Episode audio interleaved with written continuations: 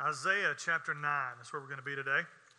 Isaiah chapter 9. Uh, Grayson read some of this verse, these verses last week in the worship service, and it was kind of a confirmation for me that this was definitely what God was directing me, pointing me towards for you today.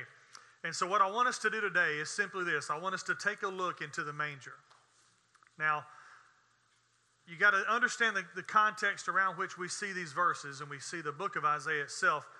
Uh, he was writing nearly 800 years prior to the birth of Christ. He was writing about 100 years prior to the Babylonian captivity. And he was writing in a period when the Assyrians were basically sweeping across the region, uh, destroying, taking over, eating anything in their path. They were advancing across uh, the continent, and, and Israel was suffering because of them understanding their situation and their condition helps you realize what a shot in the arm of hope this prophecy must have been to the original hearers. You can just imagine that they have been uh, tormented by these Assyrians. They've, they've heard the Assyrians are coming. They're, they're, they're scared. They're worried. They're frightened. Then they come and they've been uh, beaten and battered, and some of their loved ones have probably been killed or, or captive. And so this prophecy comes and it's talking about this Messiah who would be their eternal king, would fulfill the covenant that God had made with King David. In the first part of Isaiah 9, he uses the remnant of Israel that had survived the devastation of the Assyrians' attack and removal of Israel's earthly king to lead into and point them toward the coming of the world's ultimate king. Then we see in Matthew chapter 4, verses 13 through 16, Jesus fulfilling some of this very prophecy from the beginning of Isaiah 9. Now, obviously, he fulfilled all the prophecy of all the prophets, but specifically here in verse 16 of Matthew 4, it says, The people who live in darkness have seen a great light. And for those living in the land of the shadow of death, a light has dawned. That's quoting Isaiah 9 2. That should also call to our mind the, the, the Psalm, the 23rd Psalm, the Lord is my shepherd, I shall not want. Yea, though I walk through the valley of the shadow of death. The same reference we see here. In Luke verse, uh, chapter 1, verses 78 and 79, it says, Because of our God's merciful compassion, the dawn from on high will visit us.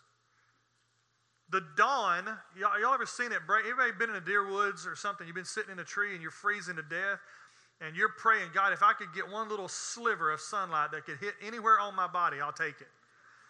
And then when the dawn breaks, what happens? It's like everything comes to life. You see everything. It's always darkest before the dawn. Why? Because dawn is that bright light. And that's what uh, Luke is recording here. Verse 79. Not only is it coming, the dawn from on high will visit us, but it will shine on those who live in darkness and the shadow of death. There that phrase is again to guide our feet into the way of peace. And then, of course, the beautiful words of Jesus in John 8 12 I am the light of the world. Anyone who follows me will never walk in darkness, but will have the light of life. In other words, if you put your faith in Christ, you confess Christ as Savior, you surrender to the Lordship of Jesus Christ, that dawn breaks in you. If you've never done that, you're walking in darkness no matter what time of day you are walking in darkness. So today, I want us to take a look into the manger. Now, here's the thing here's the problem we encounter sometimes around this time of the year everything becomes about the little baby, everything becomes the infant. And we, we love that. But by the way, you know why we love that? Because Jesus is no threat to us as a baby in a manger. So we think. I've said it before, and I'm going to remind you again today that baby is not coming back. The suffering servant is not coming back. The Christ on the cross, the Christ in the tomb, is not coming back. The King is coming. So I don't want us to look into the manger and see an infant, a little bundle of joy wrapped in swaddling clothes, I want us to look into the manger and I want us to look at two things. I want us to see the king and I want us to see the kingdom. I think it's important for us at this time of year not to focus on the infant, not to focus on the swaddling clothes and the manger, but to see the king. And to see the kingdom. Would you stand with me as we read Isaiah chapter 9, verses 6 and 7? Those of you visiting, thank you for coming. This is a strange thing maybe for you, but we stand in honor of the public reading of the Word of God. Isaiah 9, beginning of verse 6. For a child will be born for us, a son will be given to us, and the government will be upon his shoulders. He will be named Wonderful Counselor, Mighty God, Eternal Father, Prince of Peace. The dominion will be vast, and its prosperity will never end. He will reign on the throne of David and over his kingdom to establish and sustain it with justice and righteousness from now on and forever. The zeal of the Lord of armies will accomplish this. Would you pray with me? Father God, speak to us today through your word, through your spirit, through your flawed servant for the glory of the King. God, help us to hear your voice. Help us to hear your words. Help us to know your truth and help us to follow it. We exalt our King this morning and we pray this in his precious name, the name of Jesus. Amen. You may be seated. So, first, let's look at the king.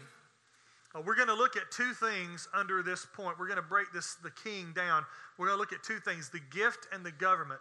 First off, the gift. Obviously, the baby in that manger was a gift. It was the King of glory. It was a gift from God. He says, A child will be born for us, a son will be given to us. This shows the humanity and deity of the Messiah kind of all at once. It encapsulates both of those concepts. The phrase for us uh, used in the beginning, a child would be born for us, means the Messiah would be a gift from God for mankind. He is not a gift for God. He is not a gift for lost people. He is not a gift for rulers and governments and kingdoms. He is a gift for us. It is the greatest Christmas present ever given because it is God Himself giving us in bodily form His grace and mercy and forgiveness, the opportunity to have redemption from our sins. And then he says, and it's interesting to me that he uses this both, you know, these two phrases. A child will be born for us, a son will be given to us. Why, why does he break it down? Because the for us means it would be for us, a gift from, from God. To us reflects the fact that Jesus will walk among us. That's a remarkable thing. Every other world religion tells you that you have to try to get to God. Only the true religion, Christianity, shows you how God got to you. Can I just give you some, some peace of mind this morning? If you're trying to get to God, quit. Stop it. It's a futile waste of your time and energy. You, on your own, in your own strength, and by your own virtues, will never, can never get to the level of Almighty God. He's righteous and perfect and just and holy. And listen, friend, you ain't. I'm not. We can't get to God. God knew that, and so God came to us in that manger, in that stable, from that virgin womb. God stepped out of his glory and stepped onto this earth because he knew that was the only way to get back in a right relationship, to get us back in a right relationship with him. Hebrews 4:15 reminds us we don't have a high priest who is unable to sympathize with our weaknesses, but one who has been tempted in every way as we are. Underline this in your mind. If you're looking in your Bible, underline it there. Yet. Tempted in every way, tempted in all manners as we are, yet without sin. See, there's the reason you can't get to God. No matter how good you are, and I'm not trying to bust any bubbles this morning, but you may be a really good person. Apart from Christ, that makes you somebody going to hell. You may be the nicest person in hell, but hell is where you will find yourself, nice or not, good or not, without a relationship with Jesus Christ. Because He is the only one that can make you good to the level of reaching God's presence. He was tempted just like you and I are, but he didn't sin. He never broke the covenant that God made with us. God made a covenant with us in the garden. He told Adam and Eve, You can do anything you want, eat anything you want, but this one thing. And what did they do? It was like it was like a magnet. eat anything else you want. Really, I can have any of this stuff? Yeah, but don't eat that. Ooh. And that's what your flesh does today. You may be sitting here and say, Brother Kevin, I'm not going to be taking the blame from Adam and Eve. You don't have to. Your flesh will make you Adam and Eve. It will make you drawn to the things that God tells you not to touch. 2 Samuel 7:16 Your house and your kingdom will endure forever before me and your throne will be established forever. Luke 1 32 and 33 You'll be great and will be called the Son of the Most High. The Lord God will give him the throne of his father David. He will reign over the house of Jacob forever, and his kingdom will have no end. Luke 2 10 and 11, where the angel comes and makes this proclamation. He says, Don't be afraid. I proclaim to you good news of great joy that will be for all people. Today, in the city of David, a Savior was born for you. Look at that. There it is again. A Savior was born for you who is Messiah, the Lord. John 1:14, one of my favorite verses. The word became flesh and what did he do? He dwelt among us. You couldn't get to God, so God came to you. So that's the gift. The gift in the manger is that baby, is that embodiment of God himself who came and lived a sinless life and died a sacrificial death and rose victorious over death, hell, and the grave. That's the gift. Number two, let's look at the government.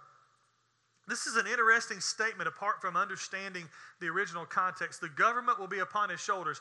Uh, how many of y'all here are maybe maybe this is you you're working your first job? Anybody here working your first job? All right, nobody. Good analogy, Kev. How about this? they don't all hit, Austin. I, what can you say? Does anybody remember your first paycheck? All right, you remember when you got that paycheck, man, you were fired up. I can see Adam. I know Adam got that first paycheck. He's the wheels, he's like, man, I'm gonna get this and this and this. I'm about to be loaded. And you flip that paycheck open, you're like, man, who this FICA guy? I'm gonna fight FICA. If I find him, I'm gonna get him. Why? Because he took half my money. I understand that when we read the government will be upon his shoulders, we feel like our government is upon ours. Now, by the way, let me just remind you, we got it really good compared to most countries in the world. Some of you young people, y'all see these people on the internet saying we need to be like everybody else in other countries. Go. I've been to some places over there where they want us to be like. I'll take a hard pass. I've seen the poverty that some of this stuff that they want us to go to leads to. No matter where you go, no matter what government structure you're under, ours is the best on earth because it's filled with humanity and people. It's still going to be bad, but it's better than most. You're going to feel the weight of the government, but that's really not what he's talking about. Listen, uh, government was a, a burden, of course, and it's a burden now, but it was uh, referred to back in the day to be borne on the back or shoulders and was sometimes symbolized by a key. It would say a key was laid upon your back or laid upon your shoulders. Listen to Isaiah 22 22. I will place the key of the house of David on his shoulder. What he opens, no one can close. What he closes, no one can open. So we understand that it's not just about the oppressive feel of having a government tell you what to do, what you can't do. It's also just the weight of the, the, the government structure itself, the organization of, of government, the, the, the rule and reign King David had a government, and that government was on upon the shoulders of Jesus. It rested upon the promises of God through the prophets that there would be one day a Messiah to come and rule over in the place of the throne that David represented. We see in Matthew 28 18, one of my favorite uh, problems that I've pointed out. When I was young, we, we learned the Great Commission as Matthew 28, 19, and 20. But if you don't learn 18, you don't understand how you have the authority to do 19 and 20. Everybody with me? Go ye therefore makes no sense unless you know what power and authority you are going ye therefore with. And here it is. Jesus came near to the disciples and he said, All authority has been given to me in heaven and on earth. Going back to Isaiah 22 22. What he opens, no one can close. What he closes, no one can open. Why? Because he has all authority. He is the sovereign. He is the kingdom. He is the government. He is the ruler. Daniel 2:44 The God of the heavens will set up a kingdom that will never be destroyed and this kingdom will not be left to another people. It will crush all these kingdoms and bring them to an end but will itself endure forever. That's the difference between the kingdom of God and every other kingdom that has ever existed or will ever exist on this planet. You go back in the history and you'll find all these great big empires that reigned. The sun never sits on the Roman Empire. The sun never sits on the, the, the uh, British Empire. And what has happened to them? Go look up all the different kings that have ever, ever, existed. You know what happened? They died and they had to hand that kingdom over to somebody else. They were either torn down and killed in a coup, or they lived and died and handed their kingdom off to a, ch- a child or somebody else. But it's always a handoff. It's always, it's either taken away from you militarily or it's given over when you die. The kingdom of God is not like that. We have one ruler. We will always have one ruler. We have always had one ruler. He will never hand it off. He will never hand it down, and he will never hand it over. And I want you to hear me. He's not going to hand it over to you either. Sometimes we like to think, well, God's not going to hand over the rule of his kingdom to Satan. You're right. But listen, listen now. I'm trying not to meddle. It's close to Christmas, Neil. I'm trying to be good. Sometimes you want to run things and you need to know your role and shut your hole. You need to understand that when you try to usurp the authority of God in your life, you are trying to make Him hand His kingdom over to you. If you have surrendered yourself to Christ, you have professed a faith in Him as your Lord and Savior, you are not the boss. He won't hand it over to Satan, but don't you dare for a minute think He'll hand it over to you. It reminded me when I was thinking about that concept of Revelation 5. And some of y'all are getting biblical whiplash this morning. I know we're just going to cover all of it. I hope y'all ain't got a crock pot, I mean, a, a pot roast in the oven. I hope whatever you're cooking is in a crock pot.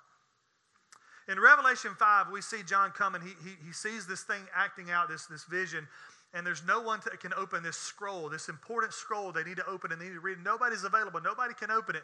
And John weeps his vision is so real and this situation is so traumatic that he begins to weep and sob because nobody can open the scroll. And then in verse 5 of Revelation 5, he sees the Lion of Judah. In verse 6, he sees the lamb that looked as if he had been slain, and they said that this one, the Lion of Judah, the Lamb of God, was worthy to open the scroll. I want you to hear me this morning. When they needed somebody to, to do the, the, important things of leadership, they needed somebody to rule, they needed somebody to open the scroll, they needed somebody good enough, strong enough, powerful enough, kingly enough. They didn't look to a donkey, they didn't look to an elephant, they didn't look to a king or a president, they didn't look to a Congress or a cabinet, they looked to the Lion of Judah and the Lamb of God. And you had better do the same. In verses 9 and 10, it says, The living creatures and elders sang to him, and they sang this You are worthy to take the scroll and open its seals because you were slaughtered, and you purchased people for God by your blood from every tribe and language and people and nation. You made them a kingdom and priests to our God, and they will reign on the earth.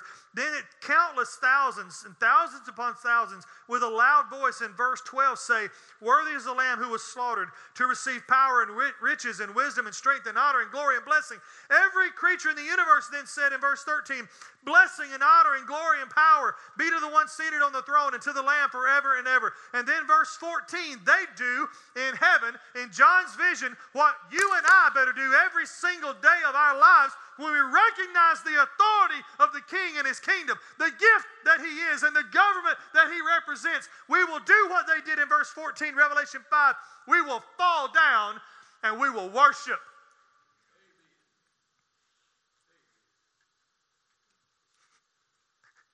And I'm ready. There are four couplets we see here following these verses. And a lot of times in some of the older translations, sometimes they would separate the first one. They would say, He is called wonderful, comma, counselor, comma. But I think through my study, I would say the best representation is to remove that first comma because there's four couplets of descriptors about who he is. And, and just let me throw this out there for free. Uh, Isaiah 7:14, his name shall be, shall be called Emmanuel, God with us. I've heard people say, well, if his name was to be called Emmanuel, then how is his name Jesus? Because the angel told him to be Jesus. Emmanuel does not a, a name like John or, or Paul or Tony or Bill. It's, it's, it's a descriptor. Emmanuel means God with us, and I'm so thankful that that is a descriptor of our Jesus. And also, we see that same kind of concept used here.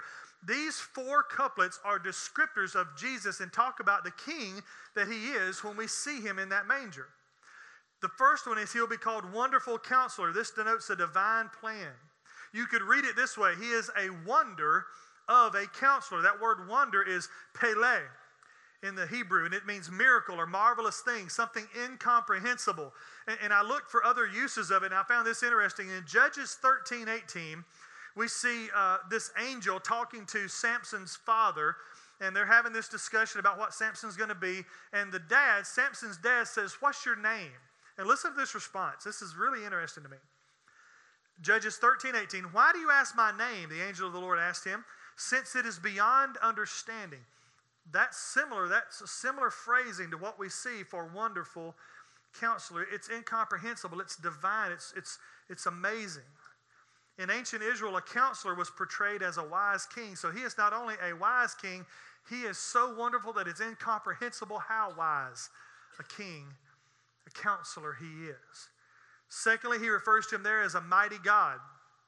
This conveys military prowess or power, but it's interesting beyond just what it conveys. It's interesting because of what it represents. I want you to listen now.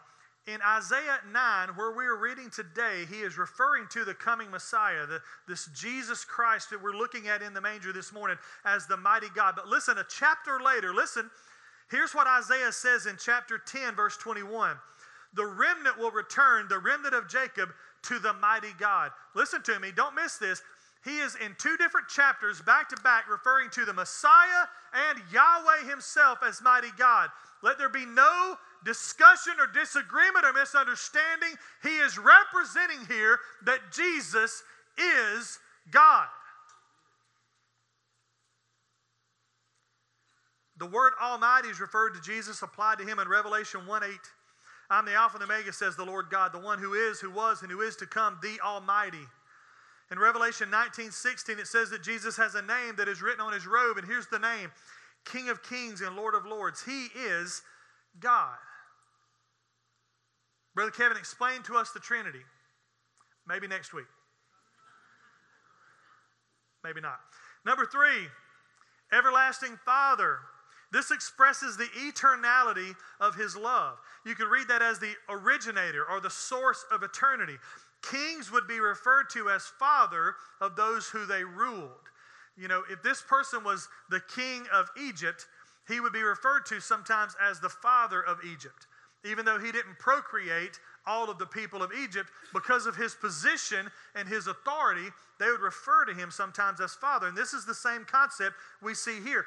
He is the everlasting, the eternal Father, King, ruler. He's the Father of eternity. He's the initiator or author of time itself. Everlasting equals eternal. That's who he is. So he is the very mechanism of creation. He, he is the originator of time and space and matter. How can he be that if he was born in a manger? Because he was born in a manger to a virgin by God's grace through the Holy Spirit. He still is and was and will be God. Listen to John 1, verses 1 through 3. In the beginning was the Word, talking about Jesus, the Logos, and the Word was with God, and the Word was God. He was with God in the beginning. All things were created through him, and apart from him, not one thing was created that has been created. He is God. Number four, the last one, he is Prince of Peace. This describes the quality of his reign. Eternal Father speaks to the, the quantity, the, the distance, the limits, and this is talking about the quality. This child in this manger that we're looking at this morning will one day end all wars. He will end all strife. He will initiate an eternal peace. Uh, Andrew Davis, a commentator, said this it means he will be a ruler who brings peace and is characterized by peace. It's not just what he does, it's who he is. Shortly before he was betrayed and arrested and crucified, Jesus told his disciples this in John 14 27 Peace I leave with you, my peace I give to you. And I do not give as the world gives. Don't let your heart be troubled or fearful. And then when we see Jesus return and speak to his disciples again the night after his resurrection, he makes three statements, or, or, this one statement three different times in John 20. Listen to me 19, 21, 26. Look it up. Peace be with you. Before he was crucified, he told them, I'm giving you peace. And then when he returned after rising from the dead, he said, You still got that peace? I gave it to you. I told you to hold on to it. I hope you have because you're going to need it for the purposes that I've got for you coming up. Romans 5 1 tells us that since we've been justified by faith, we have peace with God through our Lord Jesus Christ. Hear me this morning. If you've never surrendered to the Lordship of Christ, I'm not talking about church membership. I'm not talking about a baptism. I'm talking about a VP, VBS where you walked forward and shook a preacher's hand or said some little cute prayer, but you've been living like hell the rest of your life. I'm talking about you are blood bought, sold out, submitted and surrendered to the Lordship of Christ to do whatever He asks you to do, whenever He asks you to do it, for as long as He asks you to do it. If you have not done that, you cannot have peace with God. You can take a pill, you can go to a, counselor, you can get help, you can do any of that stuff. You are never going to find peace until you surrender to Christ. Why? Because He is the one who makes peace. We have peace with God through our Lord Jesus Christ. I talked about it last week. What will you do when you're broken? You'll seek God. You'll talk to good friends. You'll seek professional help. You will recognize your position and His position. Here's the premise if you do all of that stuff, but you've never submitted yourself to Christ, you're still going to be troubled. You're still going to be broken. You're still going to be addicted. You're still going to be in turmoil because you will not have peace because peace is not made available to you until you submit to the Lordship of Christ.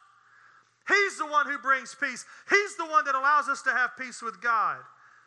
The meaning of peace here is much deeper, more foundational than we commonly use it. It reflects, quote, the spiritual harmony brought about by an individual's restoration with God. Listen, y'all know my story. I'm not going to give my whole testimony this morning, but I had made a profession of faith that is as a at a young age. Uh, y'all know I had a drug problem when I was a kid. My mama drugged me to church every time the doors were open. I was the only boy in seventh grade in WMUs. I was at church all the time. I made a profession of faith, but I never lived like it. In my heart, I know, looking back, I was lost. I mean, I was lost. And I had to come to the realization that I was troubled and upset and burdened, and I couldn't find peace and I couldn't find rest because I had no relationship with the Father because I'd never submitted to the Son. Philippians 4 6 and 7. Don't worry about anything, but in everything, through prayer and petition with thanksgiving, present your request to God. Listen, and the peace of God, which surpasses understanding, will guard your hearts and minds in Christ Jesus. If you're not at peace this morning, friend, check your relationship with Christ. We look in the manger and we see the king, but that also makes us look to number two, the kingdom. In verse 7, the CSB says, The dominion will be vast and its prosperity will never end. Now, I like that translation, but I also like this one, the NASB. There will be no end to the increase of his government or of peace. Now, you may look at that and say, well, how, how can that be the same? How can they translate those the same? The word prosperity in the Hebrew that is translated as prosperity in the CSB can mean prosperity, but it is shalom. I heard a few grunts and like some little light bulbs came on. So, what does the word shalom mean? Peace. So, some translations say peace and some say prosperity. You may find one that says welfare.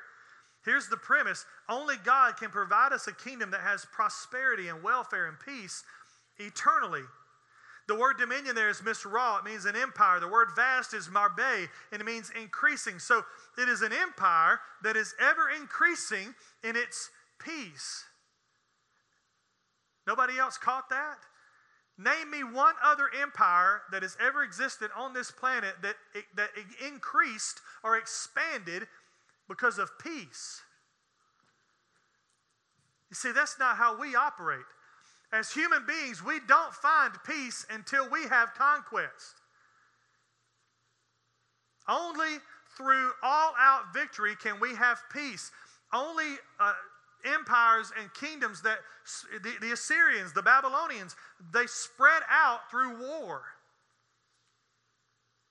Our God's kingdom is a kingdom that is vast and its peace will increase and its size will increase. I think part of this too is when we get our glorified body, uh, and I'm ready for that too. Mine's breaking down like, whoo, man, I, you know, my, my body right now is that car that just went over that warranty number. You ever had that? Hey, my warranty is full coverage up to 48,000 miles. 48,012. this starts breaking down. That's me. But I want the glorified mind. Here's what I have come to understand, and the more I study this, the more I'm convinced. When we get a glorified mind, all the stuff we went through will make perfect sense. All of this, all the calamity that we see on earth will make sense when we have our glorified body and our glorified mind. But God is so vast that I believe that even when we get to heaven, even when we have that glorified mind and we have a better understanding, we will continue to grow in our knowledge and understanding of how awesome He is. Don't miss that. He is so awesome that even with the best we can do, we will still be figuring things out. And our worship will continue for eternity because it will never grow dull, because we will never get to a point where we say, okay, I've, I've closed the book. I've got all of God that I can get. I understand all that I'm going to understand, and I, I can appreciate Him no more. His kingdom, His dominion will be vast, and the, the prosperity, the peace will never end. It's an ever increasing empire marked by the peace and welfare among its citizens. So there will be dominion. The first thing we see is dominion. The second thing we see is dominance. It says he will reign on the throne of David and over his kingdom. Jesus will reign on the throne forever. Earthly kings are always susceptible to, susceptible to be overthrown, but not Jesus. Satan tried that. Lucifer was one of the most beautiful angels. Some say he was the worship leader. Let me just step over here for a minute. now, Lucifer was one of the most beautiful angels, and he was serving God, and he was there. And here's the problem he started reading his own press clippings. He started thinking, you know what? I think I could be God. I think I could do it better than he could do it. And he tried to overthrow the government in heaven. And a third of the angels followed. You talk about picking the wrong horse. Man, in the in the annals of poor decisions on who we're going to follow, that's right up there. You see, his dominion will have dominance. There will be no overthrow of his kingdom because it is a, number three, dynasty. It says to establish and sustain it, talking about his, his kingdom, his empire, his, his dominion, to establish and sustain it with justice and righteousness from now on and forever. Justice and righteousness, those are interesting words when you see them together. In Isaiah 32 16, 33 5, 59 14, you see those same two words. These nouns are used to show how God is going to rule, and it's only God that can rule in this manner. Earthly kings are established and sustained with power plays and politics, but his kingdom, he will establish and sustain it with justice and righteousness perfect justice. In other words, you are under Christ and you are forgiven. You're a child of God and you get to have that kind of relationship with Him. But if you're Lucifer and you try to break away and overthrow, you got to go. That's perfect justice. By the way, justice is not you did something wrong, but I'm going to let you stay. You did something wrong, so you've got to leave. That's not how that works. That's human justice. We, we, we, don't, we don't do a good job of really justice the way it's supposed to be. We're influenced by our own feelings. God is not. God says, I'm perfect and just and holy and righteous, and you break my covenant, you walk away from me, you try to overthrow my kingdom and put yourself on the throne, you're kicked out. And if you submit to me, you're in. Justice and righteousness. So not only the, the domain, I'm sorry, the dominion, the dominance, the dynasty, but also the determination. The zeal of the Lord of armies will accomplish this. The word zeal there is kinah, and it can mean enthusiasm or passion. So, uh, this was an interesting thing to me. When I was reading and trying to study this, there are not a lot of commentaries that really speak a lot about this part of the verse. Uh, the zeal of the Lord of armies will accomplish this. And they're like, moving on. And I'm, I'm sitting there reading, going, No, I want to know more about this. Tell me more about this, this zeal and, and, and how it will accomplish it. The establishment of earthly kingdoms depends on the sustainability of the conflict or the commitment of military men. That's where we are really blessed and fortunate because God's commitment, His sustainability is eternal. He, he's never going to give up on us. He's never going to give up on his kingdom. Listen to Isaiah 46, verses 9 and 10. I am God, there is none other. I am God, and there is no one like me. I declare the end from the beginning and from long ago, what is not done yet, saying, My plan will take place, and I will do all my will. That's what God has said. I'm going to establish my kingdom. I'm going to do what I said I'm going to do, and I'm going to establish it, and you can trust it because I will do all my will. Here's the premise God keeps his promises. Anybody ever been lied to? Anybody ever been lied to by somebody that you really trusted? That stinks, doesn't it? You just have that moment where you're like, man, I really trusted this person and they have just straight up lied to me. God never does that. He keeps all of his promises. And you may be sitting here today going, Brother Kevin, how do we know? I'm so glad you asked. Look at 1 Kings chapter 8, verse 56. 1 Kings 8, 56. This is Solomon speaking to the people at the dedication of the temple. He says, Not one of all the good promises he made, talking about God, through his servant Moses has failed. Joshua 23 14. This is Joshua, who was one of the great men of the Bible, led them into the promised land. He is nearing the end of his life, and he makes this statement to the people None of the good promises the Lord your God made to you has failed. Everything was fulfilled for you. Not one promise has failed. First Samuel, where Samuel is speaking to King Saul, and he says, The eternal one of Israel does not lie or change his mind, for he is not man who changes his mind. And then you may say this ridiculously ignorant statement that I hear time and time again. Well, there are two different gods in the Bible the God of the Old Testament, God of the New Testament. Let, let me, all right, time out. Pause the sermon. We got, y'all, we, let me save y'all some trouble. You can say a lot of stuff you want to about the Bible. You can say a lot of stuff you want to about God. You, you can sit over there in your wrongness and be as wrong as you want to be. But please don't say something as ridiculous and ignorant and stupid as there are two gods. The God of the Old Testament is different from the God of the New Testament. No, you have a poor understanding of the God of the Bible if you think there are two different gods. We see the grace of God lavishly flooding in Isaiah. He didn't have to send you a king. He didn't have to come and take flesh and walk among you. He could have said, I had a covenant, I had a rule, you broke it, you go. You see God's grace. So you may be looking, oh, 1 Kings 8, Joshua 23, 1 Samuel 15. Oh, that's archaic. That's the Old Testament. We ought to unhook from the Old Testament. Eh. Let me give you a couple of New Testament verses. Paul, writing to his protege Titus, he says, In the hope of the eternal life that God, who cannot lie, promised before time began. Hebrews 6, 18 and 19. It's impossible for God to lie. Verse 19, we have this hope as an anchor for the soul firm and secure. Why? Because the God of the Old Testament kept his promises. And the God of the New Testament will continue to keep his promises. Why? Because it's the same God.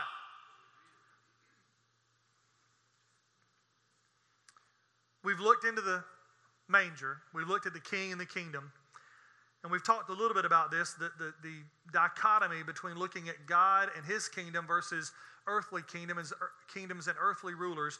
But I, I want to close this way. I want to kind of walk through some, some them and him. Okay? I'm going to give you some they, talking about the, the human rulers that we have seen, and, and, and really, to be honest, that any of us would be. If you got elevated to uh, ruler of the country and you were a dictator over America, you would be just as fallible as anybody else would be. You would be just as likely to be susceptible to your own pride and your own flesh as anybody else would be, but God is different. His king is a different king. Listen, human rulers want servants to serve them, but Jesus was the servant that served others. Matthew 28, uh, Matthew 20, 28. The Son of Man did not come to be served, but to serve. They want people to kiss their feet. Jesus washed feet. John 13, 5. They push in, in pride for wars so they can expand their power and their kingdom. Jesus will bring perfect eternal peace to those who love him. Romans 5:10 we were reconciled to God by the death of his son. They are consumed with money. Uh, they can never have enough. Jesus wasn't. Matthew 8:20 the son of man has nowhere to lay his head. They have beautiful palaces and, and the White House, and, and they have a, house at Martha's Vineyard, and they have one down at the beach, and, and they have all this money and all this fame and all these wonderful, luxurious places, and the Son of Man had no place to lay his head. The higher up they go, the higher up earthly rulers go, the less accessible they are. Go find some guy that was like county commissioner in Podunk County, Tennessee. You can go there and eat supper with him. You can go by the house and sit on his porch and talk to him. If that guy becomes governor, good luck. If he becomes president, forget about it. The higher up they go, the less accessible they are. Jesus is at the pinnacle of the universe, and he is still truly Emmanuel, God with us. Isaiah 7:14. They want to expand their power at all costs, but Jesus came to seek and to save the lost. Luke 19:10. So here's I like to boil this down. I don't always do a great job of this, maybe I didn't today, but I want to boil this down to one question. Who will we look to for our peace and our purpose? When we look into that manger, when we take time this Christmas to take our eyes off of the gifts and the meals and the fellowships and the family gatherings, we, we take our time off the vacation time and the time away, and we really just look into that manger. When we do that, we have to ask ourselves this question who are we going to look to for our peace? Are we going to look to the government? Are we going to pick a political side and follow them? I was reminded last week as we celebrated the, the uh, beginning of uh, World War II, the, the attack on Pearl Harbor. I was reminded when I, heard, I listened to the president give his speech before Congress, and you know, remember the speech. This will be a day that lives in infamy, and everybody applauded when he talked about we're gonna we're gonna fight back and we're gonna go to war, and they all applauded. I thought, man, could we even have that nowadays? We are so divided.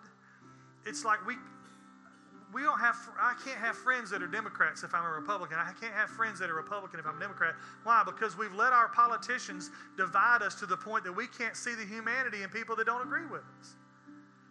And so some today, that's what they try to do. They want you to be so desperate that you think you have to look to them, you have to side with them, you have to party with them to have peace. Are you going to look to them for your peace? Are you going to look to a political party or a political figure for your peace? Can I tell you that is a futile endeavor? They're not trying to bring you peace, they're trying to take your peace away. They're trying to take what you can give them and never give you anything in return. Maybe you're going to look to your guns or your property or your status or your bank account or your 401k or your title. That's not going to bring you peace. When we look into that manger this morning, I want us to look at the king. I want us to consider the kingdom, and I want us to make the decision that we're going to find our peace in him. Not just at Christmas, but every single day of our lives. If you've never confessed Christ as your Lord and Savior, I beg you to do that today so that you can know His peace. If you have done that, but you've walked away from that commitment and you're not living right with God, that's why you're not at peace now. Some of you are worried and try, can't figure out why your life is in turmoil and you're living in blatant disobedience to the God that you've committed your life to, and you, you just got to get that right or peace will never come. Maybe there's somebody here today that you have a broken relationship with somebody in your life and you don't have peace because you can't make peace with them.